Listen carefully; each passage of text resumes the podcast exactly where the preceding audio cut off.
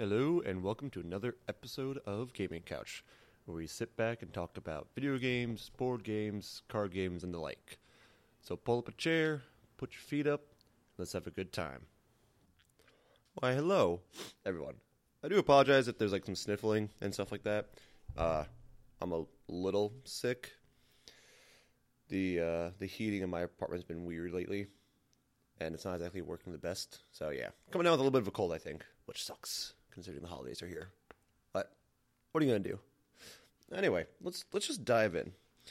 Uh, this is not going to be a, an entire episode again knocking Phoenix Point. I'm just using Phoenix Point as like a springboard into the discussion because yeah, Phoenix Point is it, it's done. It, that's it's over. It's bad. It's so bad for so many reasons. All right outside the the glitchy mess it can be you know visually speaking UI speaking, hell, the one time I missed an enemy because there was a hitbox apparently I was hitting, but I had no idea where the hit like I didn't see the hitbox. For all I knew, the bullets were going around everything. The another big big thing that Phoenix Point did poorly was balancing. Every game needs some sort of balance. Even if it's a single player game, there's some sort of balance that goes into the game that makes it where any playstyle can be viable. There might be ones harder than others, but any playstyle can be viable. And then also, you're not completely ripping your hair out over difficulty and things like that. So that goes again, single player campaign, but also multiplayer. Is each class you know, equal in worth. You play Call of Duty, it's viable to have a sniper or a guy with shotguns or something else. Like there's some sort of balance that goes in that doesn't just make one weapon, one loadout, one play style, one class the absolute meta that everyone plays it. Because that does happen from you know, happens here and there in a lot of games, and Phoenix Point being very guilty of it. So we'll start by bashing Phoenix Point because that's you know easy to do. But I want to also explore a couple other things like that struggles with balancing games. So Phoenix Point, one of the big problems with Phoenix Point is something that XCOM 2 War of the Chosen also did. If you have a soldier that survives until late game, so it hits like a high level, they're nearly unstoppable. I watched a video once of XCOM 2 War of the Chosen, where there was a guy that had an assault ranger clear out. I mean, this is like end game mission with like archons and gatekeepers and stuff like that. He had a single ranger kill every enemy on the field first turn because of the amount of abilities and other things that that character could do. Phoenix Point does the same damn thing. If you train an assault in that game with a shotgun, they are unstoppable. You make them have high willpower, you make them have high movement, and you give them rapid clearance. And there's one other ability, I can't remember the name of it, that gives them bonus willpower whenever they kill an enemy. Now, the reason why you do all that, well, they have high willpower, so you use the dash ability so they can run real close to an enemy. You then give them a shotgun, preferably a shredding shotgun to ignore armor. And then you give them rapid clearance rapid clearance. Every time it kills an enemy, they get two action points back. It's not necessary, but it's helpful. From there, you have the ability to get bonus will points for killing an enemy. Every time you kill an enemy, you essentially get refunded the amount of willpower it takes to do a dash action. Not fully, but that's why you have high willpower. Next thing you know, your assault has killed every enemy on the field to a point that the only thing that stops them is running out of ammo. Because, again, using the dash action, if you happen to miss or not kill the enemy with the one shot, you have extra action points from the previous kills you got. Because every time you kill someone, you refund your action points, because it takes two action points to shoot. I did a mission once where we had to protect some civilians. And yeah, turn one, my assault just killed everything. That was it. That, that, that's all I needed to do. Now, this is bad. Yeah, it's great because as a player, it's making my life easier. Don't get me wrong. But the idea of doing a strategic style game with a squad, there's no point. I could straight up just send my assault. That's all I needed. I didn't need anyone else on the team. It kind of ruins the entire point of the game being this squad based strategy game because I don't need the squad. On the flip side, some of the enemies of Phoenix Point just do not care about standard rules and really break things. The Siren, a psionic style enemy. Now, usually, like with XCOM, when you had the sectoids commanders in the first game, the enemies that had psionic abilities were relatively weak, the exception being some of the late game guys like the Gatekeeper in XCOM 2 or the Ethereals in XCOM 1. The thing is, they're end game. By then, you have some means to handle them. But outside that, most psionic enemies were fairly weak. Their psionics weren't that powerful, or they were fairly easy to take down. The sirens are the fucking worst. Inc- like incredibly high armor, an incredibly high health pool, decent speed so they can move pretty fast, and then they can mind control you. Now that's a, that's a staple of most of these alien-based games is mind control. That's that's a staple. Okay, that's not the problem. The problem is with the siren's high willpower, it is allowed to. No one else, like if your characters can't do this, only the siren's allowed to do this, can mind control multiple people. So if you don't take the siren out immediately before it gets close enough to mind control you, because in this game everything's guaranteed, like there's there's no percentage on mind control, it's just you have the will or you don't. It will just mind control your entire squad. Doesn't matter. And how do you get the mind control back? Well, over time, like they lose will points over time. Eventually, when they run out of will points, the mind control will end. But again, this character has high will points. That's rarely going to happen. You really can't wait it out because it's sending, you know, your soldiers against you. You need to kill them ASAP. Everything else doesn't matter. You need to kill the siren right away. If there's two sirens, you better pray you only encounter one at a time because then you're in, you're in trouble. Yes, you can get rid of its will points by incapacitating its head, by crippling its head, but again, high health and high armor. If you don't have shredding technology, you can fuck right off trying to do that because it's not going to happen. Yes, there's acid damage, but acid takes too long.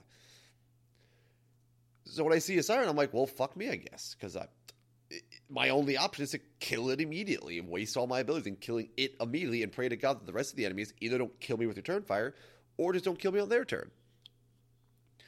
And then a, a huge crime, a huge crime that I did was one of the last missions. I never beat Phoenix Point because of this. I, I never did because I just did not feel like going through the slog of this. I got to this mission that I assume was like end game. You know, one of the factions I was I was Disciples of Anu 100% with them. We were allies to the end and the Exalted tell, told me what her grand plan was to end this whole thing, yada yada yada whatever. So I'm like, okay, let's go do this. So I get to the mission. When I say it take took five minutes for the enemy turn to go, I'm not exaggerating. There were so many enemies, it was ridiculous. And not only were there so many enemies, if I didn't have a specific mutation, I would have instantly lost. Instantly lose. Sorry. I'm sick. My mind's not working. And here's why I say this there were four Shurians or whatever, these artillery type units that the Pandoran virus has. And the mutation they had for the mission was goo. So they did no damage. The, the, they, it did nothing. It didn't hurt me. It, I don't think it even poisoned me. But it, what it does is the goop takes up a fairly large area when it lands, and anyone caught in the goop is immobilized for like three turns. Not one turn, three or four turns. And why is this bad?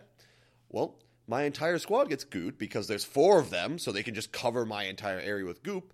And then the three or four sirens, about five tritons, eight Arthrons, and then the two essentially alien queen style things, like the really big crab like things that have like a female face that they always like showed in the trailers. There's two of them, which are even stronger than the sirens, that shit out mind fraggers every turn. I am now gooped. What am I supposed to do? Those things can just walk around the corner and murder me. There's nothing I can do. I'm gooped. The only reason why I lasted the one turn is because I had the Exalted with me, and she has very powerful psionics that she was able to just kill things through walls. because reasons. And then my shotgun guy, my assault, had this mutation on his legs that made him immune to goop. So him and the sniper were able to actually kill a few things before they got around the corner. But then after that, the mission went south because I didn't expect the second alien queen there who was shitting out mind fraggers every turn, and well, it just kind of fell apart. And then also, my end goal was to kill this big egg like thing that had a shit ton of armor, and I only had like one guy with armor piercing, and he ran out of ammo immediately dealing with the alien queens because weight capacity is a thing. So I didn't have enough ammo to just, you know, kill five enemies that have 100 armor each. So I kind of just gave up. Like, it was so imbalanced, and I was sick and tired of waiting five plus minutes every time I was done for the enemy to go. That amounted to pretty much nothing. It was mostly them just moving around because I didn't go around the corner yet. I was, you know, taking pot shots with my assault and going back behind cover because I knew if I ran out there, the Arthrons would rip me to shreds with the turn fire. And then I get gooped by the artillery units. Like, it was there was no strategy. It was so imbalanced that there was no point in me trying to do anything. I felt. I felt there was no point in me trying to do any sort of strategy. Because there's no reason. There, there's straight up no reason. And this happens in a number of games. Maybe not as bad, maybe just as bad. But we, I've seen it across multiple different types. Heck, Android Netrunner. I love that card game. It's an amazing card game.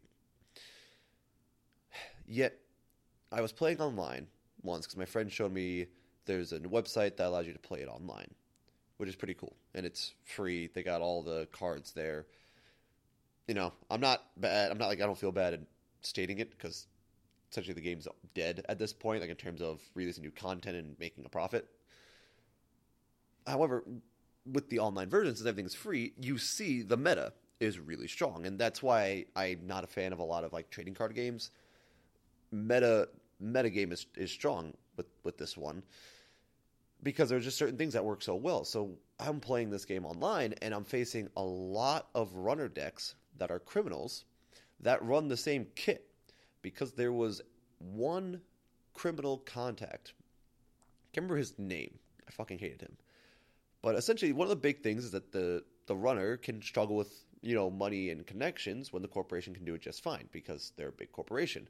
But there's this one contact that you get as a runner that was just, by the way, you're gonna just get money every turn and just like remove tags every turn, like if the corp does a thing. And the problem is, one of the big things the corp has against the runner is tagging them because then you can deal damage to the runner, destroy their resources, things like that. But this one card just showed up said, "Yeah, you just get rid of them. Just just get rid of tags. You don't have to worry about it." Like it, I can't remember the exact trigger, but it essentially felt like if the corp does a thing, you just you get rid of your tags. Which yeah, if you play something like NBN or Weyland, you need tags. Like the big way NBN and Weyland fight back is by tagging the runner and then doing things about it. But there was this one contact that criminals could get that just straight up fucking ignored it. And then I saw every single runner deck ran with it because you had to, because it it nullified a huge part of the corporation's toolkit. And that is horrible balancing when you're able to just take something and straight up say that no longer applies. Why? Like, what, then what's the goddamn point? And it happens sometimes in RPGs where it's just that is no longer a thing. It just it it doesn't really matter anymore if you want to do that. I and it's at least with RPGs, especially tabletop RPGs, it kind of comes down to what the GM does. Does the GM allow it to happen? I was I, I'm kind of like spitballing around here. I'm just trying to get through a lot. I'm playing this game with the G, you know, Lancer game. My buddy's a GM, good guy and everything, and he straight up made it a combat that myself and this other guy who are playing like artillery, like long range DPS, are straight up useless because he kept blinding us every turn. And we're sitting there like every turn, like, yep, that's our turn. We, we don't do anything. We, we can't do anything. We're not allowed to do anything. Every turn we're getting blinded. What do you want us to do? It's not like we can run up to fight the enemy because I'm an artillery unit. I'm going to get ripped to shreds if I get close to the enemy. It's a headache when you're doing it. Because something like Phoenix Point, honestly, I can just kind of like shrug it off. Like, yeah, it sucks I spent the money on it, but it's just me versus the computer. If it's horribly, if it's badly balanced, it's it's whatever. It's the AI. It's just me. It's not a big deal. But things like D and D, Lancer, Netrunner, you know, those kind of games in general, you need to be able to enjoy it with other players. Other people need to be present for you to enjoy the game. Like that's the point of the game. The point of Netrunner is that multiplayer experience. The point of Lancer, the point of D and D, the point of just about any tabletop RPG is you get a group together as a party. You get one person being the GM, and you just go off on adventures. It's the interactions that make it fun. Yet when you tip the tables in favor of a specific things in terms of mechanics of a specific play style, it kind of hurts everything then. Like then it's it's the immersion kind of goes away because especially tabletop games, yes, it's a game. It, it's a table it's an RPG, role playing game. It is a game. Though role playing games are their own niche because it's supposed to be about the experience you have with people. At least that's what I believe. So when the rules of the game start to favor certain playstyles, it kind of hurts everything else. I was having a conversation earlier today with some people on Facebook. Not really a conversation, just I saw a post and I was commenting on it too, based on what they said, you know, as, as you do on Facebook. And someone asked, like, what exactly does min maxing mean? And then comments were going on and on about if it's good, it's bad, it's, you know, whatever. And I made a comment, of reply to what this one person was saying, because they mentioned five how 5e is structured, and it's a very good point. 5e, in terms of a role playing game, 5e isn't really structured towards role playing. And it's not because it throws it out the window. It's clearly like still there. Like there's plenty. If you look through the book, there's plenty of stuff about like you know what you can do for role playing, like interacting with towns and villages, how to build this, how to run a business. Like those things are there. Okay, that's not what it is. It's in terms of building a character. The whole role playing thing's kind of ignored. Back in 3.5, I remember playing a bard and I loved it because there were so many abilities as a bard that catered towards role playing and like resting. You know, they had like Song of Rest, they had this, they had that. They had so many like utility things that could buff allies in combat, don't get me wrong, but also kind of work on stuff for role playing. You know, they had access to many skills, they had access to class abilities and spells that just straight up, if you use them while role playing, would be amazing. Then we look at the Bard in 5e, that's kind of gone. Like, there's still Song of Rest, that's really all they have from 3.5. Most of their stuff caters towards combat, and not even like buffing allies. Just you know, there is that buff allies of bardic inspiration, but that's it. It's not like you have a bunch of different songs that you can play. It's just bardic inspiration, and then whatever you pick for your archetypes. Like here's more spells. Here's a better. Here's a way to stab people better. And yeah, role playing, you know, how you flavor is still a thing. Like even though it's just bardic inspiration, it's not like different kind of songs to play. You can still spin it as like bardic inspiration through like you know regaling tales or poems of the various characters. Like you can still role play it as you see fit. I just feel like it's missed. It's missed because it's built t- more towards min maxing. It's built more towards the optimal character in terms of combat because role playing is so open because it comes down when it comes down to role playing, it's straight up how does the GM want to play it? How does the GM and the players want to do role playing? You can go an entire D and D session. Heck, you can do almost an entire D and D campaign and never touch the dice.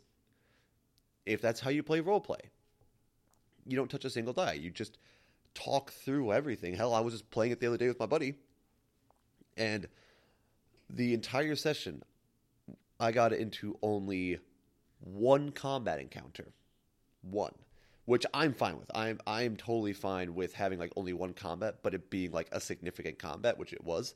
I'm fine with that. And then we spent hours like role playing. Like I got to the end and I met this one guy who I already knew, yada yada yada, and we sat there and there was just we didn't touch a single die.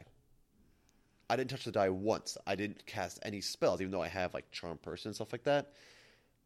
We just role played, and it was really fun. I'm playing a sorcerer, and besides picking up charm person, sorcerers aren't really meant for like utility role playing, but it was a lot of fun doing that. So that's the the struggle that 5e has. Since role playing's so open and they try and, you know, use the rule books to show like what kind of things you can do for role playing, that when it comes to the classes themselves, it just focuses on damage output. It focuses on doing stuff in combat, like the monks running much faster and avoiding hits and then punching a lot. The fighter straight up just slashing through everyone and keep going because of action surge and second wind. The barbarian crush people's skulls. The rogue stabbing people. Like there is thieves tools and stuff like that. But again, outside of the thief archetype, there's barely anything in terms of rogue that deals with role playing. Like the thief archetype goes in about like stealing shit from people, yes, but that's it. I that the rest of the rogue stuff is like sneak attack shit. Remaining hidden and not getting hit, that way you can stab more people with sneak attack. It's built towards sneak attack because that's the rogue's gimmick sneak attack. That's what they ended up doing. Like the barbarian. The barbarian's gimmick is rage, so everything has to deal with the rage. Yes, I understand having a gimmick in a class, but again, they build it so much to the min maxing mindset that it takes players away sometimes. And playing in a current campaign where one of the players is straight up min maxing so hard that it is ruining the experience, at least for me. I don't know about the others, but for me personally, He's a fighter. I'm a barbarian. We got one guy playing a paladin and another guy playing. It's a homebrew class called Liquid Knight. It was approved by the GM. I really don't give a shit. You know, he's trying it out, which is all good because we're all friends, so it's whatever. So we're all melee fighters, right?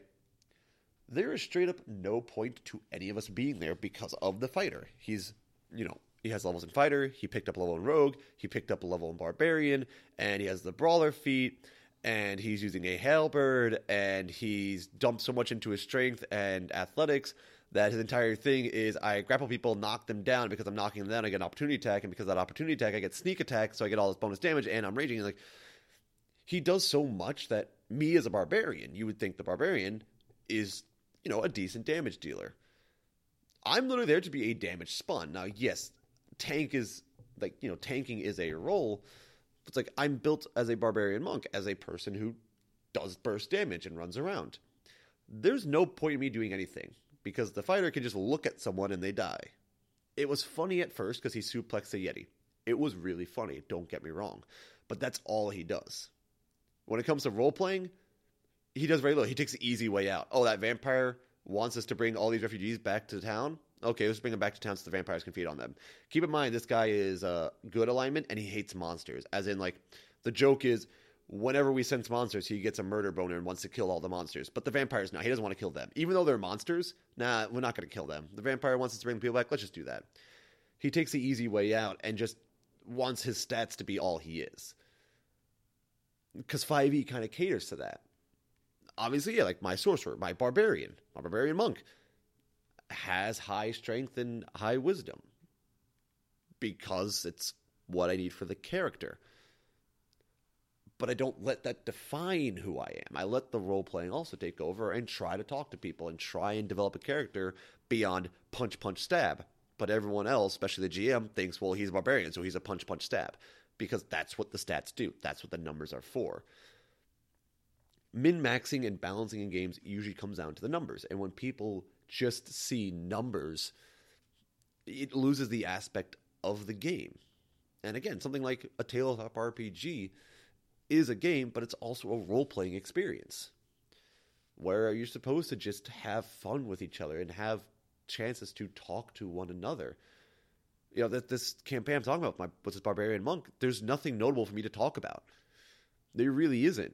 Like there is this whole story, but it's so just watered down and basic that there's no point. Like there's effort put into it. Like the GM made this entire chart and everything of like the income and the population of all these different towns and what each town is good for because we're trying to build this kingdom up. Like there is effort put into it, but then when it comes to us actually trying to interact with it, it's half-assed. It's so just bland and watered down because well the party's made of a bunch of you know, melee fighting type characters. Why should we role play? So I got nothing from that campaign. I got absolutely nothing. You know, my one buddy is running a campaign, and we're dealing with a group of doppelgangers right now in the city. Yes, we have a sorcerer. I myself am a fighter, gunslinger. We have a warlock who is a cook because he his patron is all about being good and cooking for people. It's a really weird band of misfits. But there are some notable things there. Like we spent a heavy time talk like trying to figure out what the hell's going on with these doppelgangers, trying to figure out what's going on in this city and making sure people are safe. Even though none of our characters are really role play in terms of stats. Again, I'm a fighter. We have a sorcerer who's just a spastic idiot. We have a ranger who does drugs and a crazy chef. Like none of us are really catered in terms of like stats to role play. But we have fun with it because the DM likes to build it that way. You know, he, he caters towards that kind of area. And like I think it's really fun. I you know, I was trying to chase this one guy down. He ended up getting killed because doppelganger did doppelganging, killed the guy, stole his face, and is framing me, and et cetera, et cetera, et cetera. And we're sitting there like, okay, now what? like this, we're kind of stuck here to figure this shit out because this is really bad. By the way, one of them stole my face. It's a bad situation, and it's fun to talk about because we we ignore the fact of balancing things out. We're not worried about exactly balancing the party out and being the best that we can be. We're just worried about where's this taking us. Where where are we going right now? And it's it's fun. It's an incredible journey. I'm like I'm looking at my game shelf, you know, I'm thinking about games that I played that I felt had good balancing. And there's so few. There really is. Like I can't really think of anything like Dragon Age Origins. All right, I talked about this once where I played through a nightmare difficulty, but the only reason why I made it through nightmare difficulty is I was the tank, so I was in control of you know threat instead of an AI companion. However, I still would have you know lost that campaign if it wasn't for you know having Wynne as a healer. Yeah, I could have had a bunch of health potions, but that wouldn't have carried me through. Like I would have eventually went down because having hundred skeletons poke me over time would have eventually killed me. You know, and part of the problem was everyone else was squishy, so me taunting people was really important because then Wynne could go down in two hits if that happened. That's what made Dragon Age 2 a problem, since Dragon Age 2 was Dragon Age 2 kind of did what D&D did in a way. There is the role-playing aspects of it, yes, but it's so few. Like there's barely anything. Like your stats really don't matter in terms of role play. I remember the first game there were times that if you invested in nature, which no one fucking did because there weren't a lot of wild animals around, so being able to tell where there's an animal didn't really do much for you. But there was this entire side quest that you could easily complete. Actually, you couldn't even do the side quest if you didn't have nature. It it made that skill viable in some way. You know, if you were playing a rogue that had a high charisma, there were a lot of more dialogue options. Or you're a fighter with high strength, you could intimidate people. Like you could have outcomes in the world or at times shortcut things if you wanted to because of those stats, which I found was pretty cool. But it actually mattered. Heck, when you had to go to the Fade to rescue Connor and deal with the demon that took over, if you went to the Tower of Magi first and save the mages and then also decide to spare Jowan, then you had options. You had options of how to handle the situation. Like the role playing kind of mattered. In Dragon Age 2, Dragon Age 2, your role playing didn't fucking matter. If that character had to die, it died. It didn't matter what you said. Even if it looked like what you're saying was like, like a good thing, it didn't matter. That character had to die for the story. It doesn't fucking matter. And it's hard to think of a prime example because I don't remember the character names because it didn't fucking matter. It straight up didn't. Heck, the one time I was playing Dragon Age 2, I only was playing through it because I thought I could romance Aveline. Then I learned you couldn't. I stopped the playthrough. It didn't fucking matter. You know, the only decent character was the Arishok, in my opinion. I really liked the interaction with the Arishok, but even he got watered down to must fight. It didn't matter at all. Like it was, he might think you're honorable and want to one v one you, but that's it. Like he just got watered down to a let's punch each other to death because the role playing didn't matter. Having a high charisma didn't give additional options. You know, at times it would have been like, hey, because you did this thing before, it opens up this option in dialogue, but in the end, it's still going to have the same result. It doesn't matter. It did the D and D 5e sort of thing where the classes got watered down to what it does in combat, and less of what can the classes do outside of combat, and also got so watered down, which luckily D and D 5e didn't do this. They watered down healing. The, the balance in the game of having a mage healer was ruined because outside of using Anders, you got two healing spells, and that's if you spec into the spirit healer archetype, which is sad to think because you got one healing spell out of the spirit healer archetype and then the basic heal spell. That was it. And then Anders had a third one. wow, that is terrible. The balancing of combat in terms of having a party healer that you are defending you know, managing threat and managing DPS to keep the party healer alive, to keep the party going, didn't matter. Just give everyone a shit ton of health potions and make everyone a glass cannon because it doesn't matter. It it just didn't fucking matter, and that's happens sometimes in D and D if the GM doesn't balance things all the way for a party. It turns into just let's just have a bunch of health potions and kind of you know strong arm our way through things. Why people look so much at numbers is weird to me. It's a game. You're supposed to win. Yes. Okay, cool. If I'm looking though, if the game's trying to have an experience, like, look, games like, I don't know, fucking Doom, you know, first person shooter, action based. Yes, I am going to try and optimize the build. I'm going to look at guns that I work well with because all that matters is me killing things. But a game like Dragon Age or D&D or Lancer, where there is that role playing element. There is that element of what's going on in the world and how do I impact the world. The world isn't numbers. You can't boil down the world and human interaction to just basic numbers. And when you do, it's robbing both yourself and if you're playing with others in terms of D&D, an experience. An experience that you can have of how are we interacting with things? Why does this matter? You know, in the campaign I'm playing that I'm not enjoying, that I'm actually like leaving. Why should I care about that vampire? Because she beat us once? Like that's straight up the mindset. The party doesn't want to fight the vampire because oh she beat us once. Yeah. Also, she beat us that one time. That was five levels ago. We're we're now level nine, not level four anymore.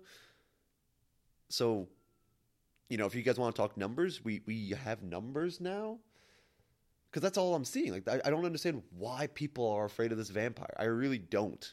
And yeah, the the vampire took me down once, but I just don't see her as a threat because I'm not looking at the numbers. Yeah, by the numbers she could take me down, but I have a fighter that can, you know, look at a Hydra and kill it. Why should I care about you? Why why should I care about this villain? Like what what impact does a villain have on the world? I don't see it. I straight up just don't see it and that's where games get ruined in terms of like metagame and numbers. Why should I bother? You know, if the metagame gets played that this one deck, like in Magic, it's kind of the reason why I also stopped playing Magic. Magic got so strong on a meta because it's a trading card game that, you know, this was the deck you played in. You know, and then these cards are made to counter that deck, so then you made this deck. Like, it just cycled through that. I felt you know, I never really played in the league stuff. I just felt based on like hearing from my friend and just, you know, reading about it that in terms of personal flair, there was little. It was mostly you had to run this set of cards plus whatever else you wanted on top of it. Like these were the ways you played. Then what's what's what's my point? Like what where's my drive to bother with this? The meta, the numbers are showing do this thing okay, cool. Like, uh, I guess I'll just do that then because there's no reason of doing anything else. There's no reason looking at any other way because the numbers say so. It, this made me also think of Undertale in terms of balance. Yes, Undertale when it comes to balancing games, because Undertale made they made this big riot about hey, your choices matter in it. It really doesn't if you want to have the good ending, you better not touch a single creature. The, the morality system in that game is not balanced. It really isn't. Which kind of sucks because it had a really cool combat. Like I liked the combat of it, where it was the bullet hell RPG was really cool. They had really cool combat in it. But yeah, it it forced you to play a certain way twice to get a certain ending that honestly kind of ruined the experience because think about it. You're a person who gets hurled into this weird world and there are things trying to kill you. You're damn straight I'm fighting back. That doesn't make me a bad person. Self defense does not make me a bad person. If that creature there wants me dead and will not stop until I am dead, yeah, me killing it sounds like a decent option. That doesn't make me inherently a bad person, I say. But Undertale had other ways of looking at it, where you had, you know, call me a bigot, but everything had to be sunshine and rainbows. You had to be best friends with everyone. It didn't matter, which kind of sucked because the morality system was either you're 100% bad or 100% good. There wasn't much of a middle ground to play with. You know, the game chastised you if you killed anyone. Even if it was like someone who really wanted to rip your head off, it chastised you anyway because, well, they, you know, they did have a family and they had an impact on the world. Like, yes, I know they did. All right? I, I know they did. And it happens in Dragon Age. There are certain people I kill that, yeah, killing them is a, like, killing them will have an impact on things. I know that. You know, Loghain. First time I played through, I killed Loghain. And you know what? I didn't care. Later, you know, my, my further playthroughs, I found that Loghain actually, if he's in your party, he's actually a really cool character. I wish you had more time to be in a party with Loghain because I think he has a great character. But I don't feel bad for killing him either because of what he did. Like this is a bad guy. He he willingly let the king and my entire order die. You damn straight I'm I'm feel okay killing him or letting Alistair kill him. The balance of morality in games it gets skewed also. Is killing Loghain inherently bad? You can go ahead and say that if you want. But when I look when I look at it, it's like th- there is a drive for me to do it. There is a reason why I care to kill him. And I feel that when I kill him, that yes, that is the option that I'm making willingly. There aren't any numbers saying that yeah, Loghain has to die. No, Loghain should live. Like there's no numbers that is looking at. At this point, achievement hunting, yes, I need to let him live and then have him die against the archdemon to have a certain ending. There's obviously that for achievement hunting, but in terms of build of building the game, in terms of the game world, outside of it being a game, but the world they created, there's kind of that balance of morality there are good reasons to letting him live and there are good reasons to killing him. What do you want to do about that? Because it's not numbers. It games are numbers, but games are also not supposed to be numbers. It needs numbers because you need to have game mechanics. Card games need to have abilities, creatures, you know, whatever it is in the card game to make the game run and to say like, yes, here is an option to win because you get this route to winning through these abilities. Trying not to make it just the numbers is the challenge. And honestly, I don't have an answer to it. I really don't. And that's. It's not like bad. Like, it doesn't hurt me personally, but I'm like, I wish there was a way I could find, like, here's the answer to balancing things. Because you know, the only way I can think of is make these things happen, but don't make it so one sided. Which again, it's it's hard to state how do you do that. Like, how do I make it where, yes, like this, th- this is a good play style, but it's not the only way to play the game. Like, how do you do that with numbers, especially RPGs? There's so many fucking variables. There's so many different things that can happen. So many different classes. So many different abilities that you can't just have a surefire way of this is the best way to play. Like this is the only like this this is the only way to play to win the game, or surefire way of saying like, hey, you can do anything and kind of win regardless because you can't. Like the first time I played Dragon Age Origins, I didn't really have a dedicated healer. I tried changing Morrigan into a healer halfway through the game. I couldn't beat the Archdemon. Like there there are things you need. You just don't want to make it where it's the only way to do it. Like I can make Wynne a healer, but also have like damaging spells. Like I could probably build her that way if I wanted to. If I really, really wanted to. I probably could go through the game. Think about it. I probably could go through the game without a tank. It'd be difficult, but I could I could possibly see a viable way of going through without a tank in Dragon Age.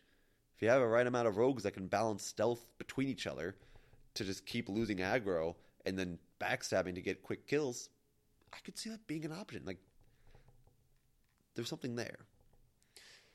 So, to surmise this rant, you know, this, this rant before the holidays, games that just completely throw out the idea of balancing their mechanics is just a fucking sin. It it's atrocious, it's disgusting, and it hurts.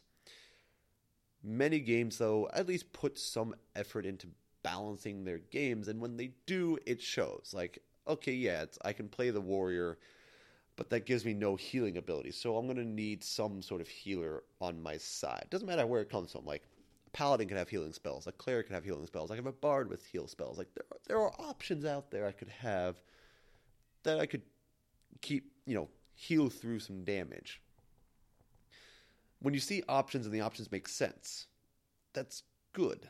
All right, there are still there's still some struggle with it because some options are better than others. Like if you're looking for a dedicated party healer in D and D, yes, cleric. Excuse me, cleric is your best option. Not gonna lie. There are other options, but cleric is kind of the best option. But then cleric has other options in terms of like DPS that make them very good. So I see those options and I like it. Are they all balanced? No. Does the game put some effort in? Yes. And I recognize that and appreciate that. Does Phoenix Point put any effort into balancing its mechanics and making like each class viable? Hell no. You can field an entire group of assault and the game's going to be piss easy. You really don't need anything else. You can just run assaults and you could get through about 95% of the game without a problem. It's a bit imbalanced if you ask me. So that, that'll be that. All right, that'll be that for this week. Like I said, I've been a little sick. I'm a little off my uh, my A game right now, and also it's the holidays, so like my mind is elsewhere currently. Uh, but I wanted to get this out. You know, I wanted to let the people know. By the way, speaking of holidays, you know what? Christmas is right around the corner. So if you celebrate Christmas, Merry Christmas to you. If you ha- celebrate Hanukkah, Happy Hanukkah to you. Kwanzaa, enjoy your Kwanzaa. If you celebrate something else that I didn't list, you know, enjoy it. Have a merry whatever it is to you. If you don't celebrate anything, I mean, hey, just enjoy your time anyway. If, if you're on holiday break and you don't celebrate the holiday, more power to you. You can just do whatever the hell you want for this week because you have no prior arrangements to do anything else. So enjoy it regardless. So enjoy whatever it is you're doing this week, whether you're with family, by yourself, or celebrating a specific holiday. Enjoy it. You deserved it it's been a rough couple months, and it's the end of 2019. So have a merry whatever, and I will see you next time.